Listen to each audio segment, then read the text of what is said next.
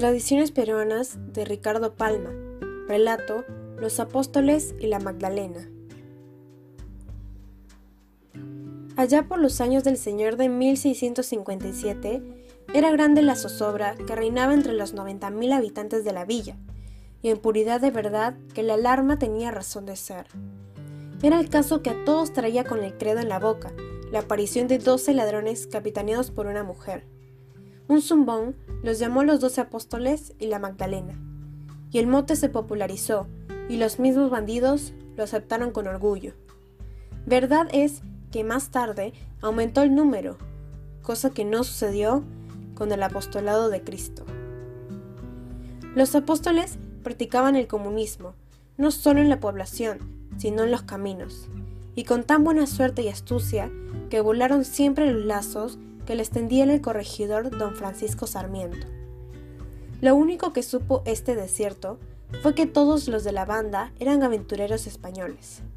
Pero de repente, los muy bribones no se conformaron con desvalijar al prójimo, sino que se pusieron a disposición de todo el que quería satisfacer una venganza pagando a buen precio un puñal asesino. Ítem. Cuando penetraban en casa donde había muchachas, cometían en la honestidad de ellas desaguisados de gran calibre, y a propósito de esto, cuenta el candoroso cronista, con puntos y comas, un milagro que yo referiré con rapidez y como quien toca un carbón hecho ascua. Fueron una noche los apóstoles a una casa habitada por una señora y sus dos hijas, mositas preciosas como dos carbunclos.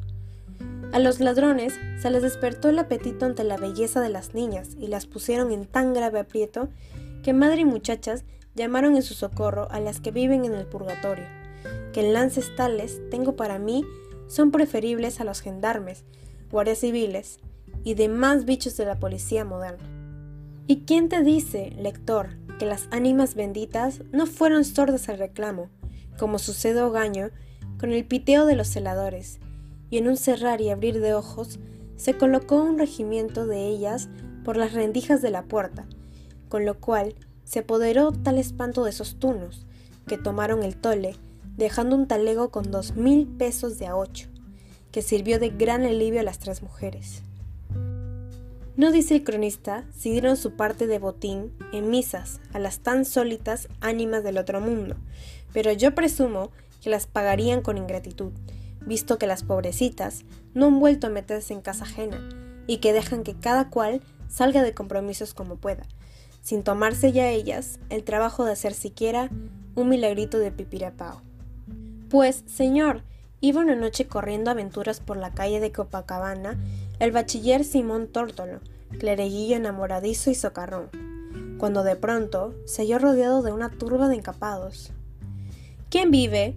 preguntó el clérigo deshonrando su apellido, es decir, sin atortolarse. Los doce apóstoles, contestó uno. Que sean enhorabuena, señores míos. ¿Y qué desean vuestras mercedes? Poca cosa y que con los maravedices del bolsillo entregue la sotana y el manteo. Pues por tan parva materia no tendremos querella, repuso con sorna el bachiller, y quitándose sotana y manteo, prendas que en aquel día había estrenado, las dobló, formó con ellas un pequeño lío y al terminar dijo, Gran fortuna es para mí haber encontrado en mi peregrinación sobre la tierra a doce tan cumplidos y privilegiados varones como vuesas mercedes. ¿Con que vuesas mercedes son los apóstoles? Ya se lo hemos dicho, contestó con aspereza uno de ellos, que por lo cascarrabias y llevar la voz de mando debía ser Pedro. Y despache, que corre prisa, mas Simón Tórtolo, colocándose el lío bajo el brazo, partió a correr gritando. Apóstoles, sigan a Cristo. Los ladrones lo intentaron, pero el clérigo, a quien no embarazaba la sotana, corrió como un gamo y se les escapó fácilmente. Paciencia, se dijeron los cacos, que quien ancla tomar pegas coge unas blancas y otras negras. No se ha muerto Dios de viejo y mañana será otro día. Que manos duchas pescan truchas y el que hoy nos hizo burla sufrirá más tarde la escarapulla. Poco después desaparecía de la villa una señora principal. Buscaron a sus deudos con gran empeño y transcurridos algunos días fue hallado el cadáver en el arenal con la cabeza separada del tronco.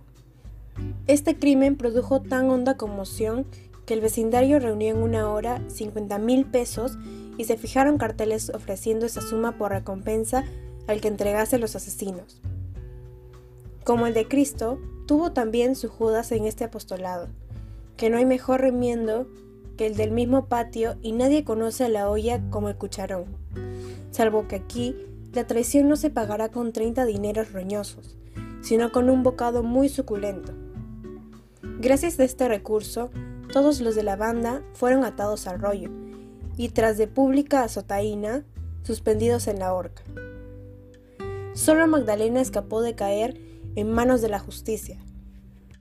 Suponemos cristianamente que, andando los tiempos, tan gran pecadora llegaría a ser otra Magdalena arrepentida.